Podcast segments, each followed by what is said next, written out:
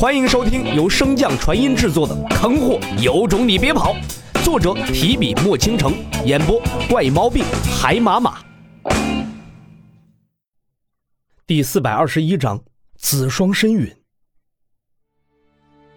云霄之上，面色苍白、一脸病态的紫霜望着眼前绿色光墙上的缺痕，终于露出了一丝如释重负的微笑。竟然能够破开我的禁制！先天灵物果然没有我想的那么简单呢。刚看到一丝曙光的紫霜，听到这声音，顿时如坠冰窟。虽然想要凝聚力量进行抵抗，但是在身后之人所散发出的滔天威压之下，紫霜的身体仿佛是僵住了一般，根本提不起丝毫的斗志。而上古在话语落下之后，便径自离开了紫霜身边，越过他，向身前那被毁去的光墙一角走去。在那里，一道诡异的黑色电弧正在不断蚕食着光墙，将缺口不断扩大。上古弓下身，饶有兴趣地打量了一眼这丝毫看不透根脚的闪电，缓缓伸出一根手指向其触摸而去。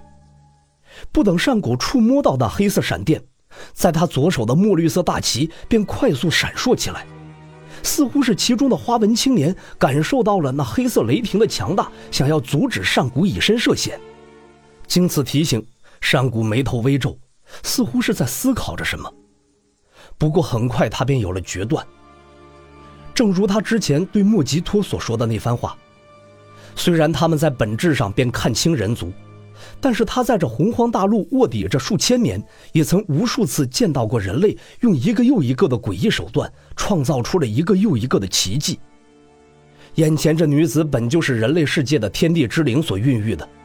未免就真的没有一些特殊的手段，一旦自己和莫吉托一样大意，迟早会栽在自己手中。心念至此，生怕被那诡异雷霆沾染的上古迅速的收回手指，望向了自己手中的墨绿色大旗。反正自己有工具啊。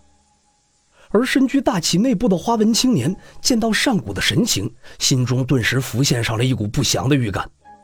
还没等他开口拒绝呢，旗杆便以迅雷不及掩耳的速度捅上了那黑色的雷霆。啊！在旗帜触及雷霆的瞬间，一股酥麻瞬间传遍了花纹青年的全身，紧接着便是撕裂般的剧痛。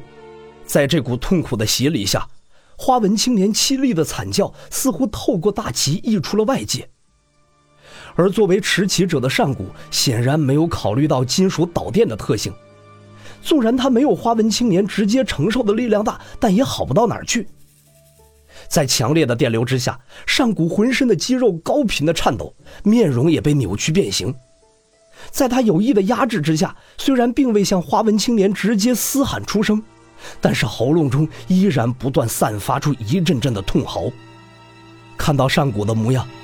紫霜原本已经绝望的双眸之中，再度浮上了一抹亮彩。此时，让他一直讳莫如深的诡异雷霆，仿佛不再是那散发着无边恶气的肮脏之物，而是撕裂黑夜的曙光。紫霜没有丝毫犹豫，再次调动体内所剩不多的本源之力，想要召唤出更多的黑色雷霆，打破眼前的僵局。可就在此时，一道戏谑的声音却从不远处响起：“善古。”你不会告诉我，你连这种货色都收拾不了吧？正在尝试召唤黑色雷霆的紫霜听到这个声音，一时都忘记了自己手中的动作，缓缓回头向身后望去，只见从绿色的光墙之外，一个身披轻纱的妖艳尤物正舔着红唇，一脸媚笑的望着自己。在看到这女子的眼睛之时，紫霜的脑海之中猛地传来一阵眩晕。一个趔趄后，便向后倒去，在摔倒的瞬间，眼前的世界飞速变化，上古女子光墙瞬间消失不见，取而代之的是她魂牵梦绕的那张脸庞。眼看着要摔倒的紫霜，玉足用力一踩，顿时直身而起，眼中那抹红色早已消失不见。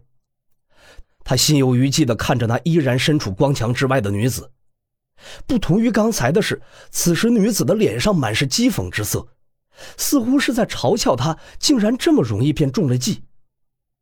后知后觉的紫霜这才明白过来，此处的禁制是绿袍所布下的，这女子并不能随意出入。之前讥讽绿袍也只是为了吸引他的注意力，让自己陷入他的幻境之中，为绿袍争取时间。想到此处的子双，后背迅速的浮上一层冷汗。他顾不及再多思考其他，现在黑色雷霆是他最后的倚仗，他必须要完成引导。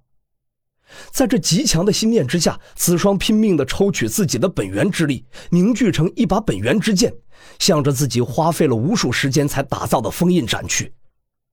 眼看着本源之剑即将斩落，子双的心中忽然泛起一阵悸动。尚未查清来源，他的身体就像被施展了定身术一般，彻底的僵在了原地。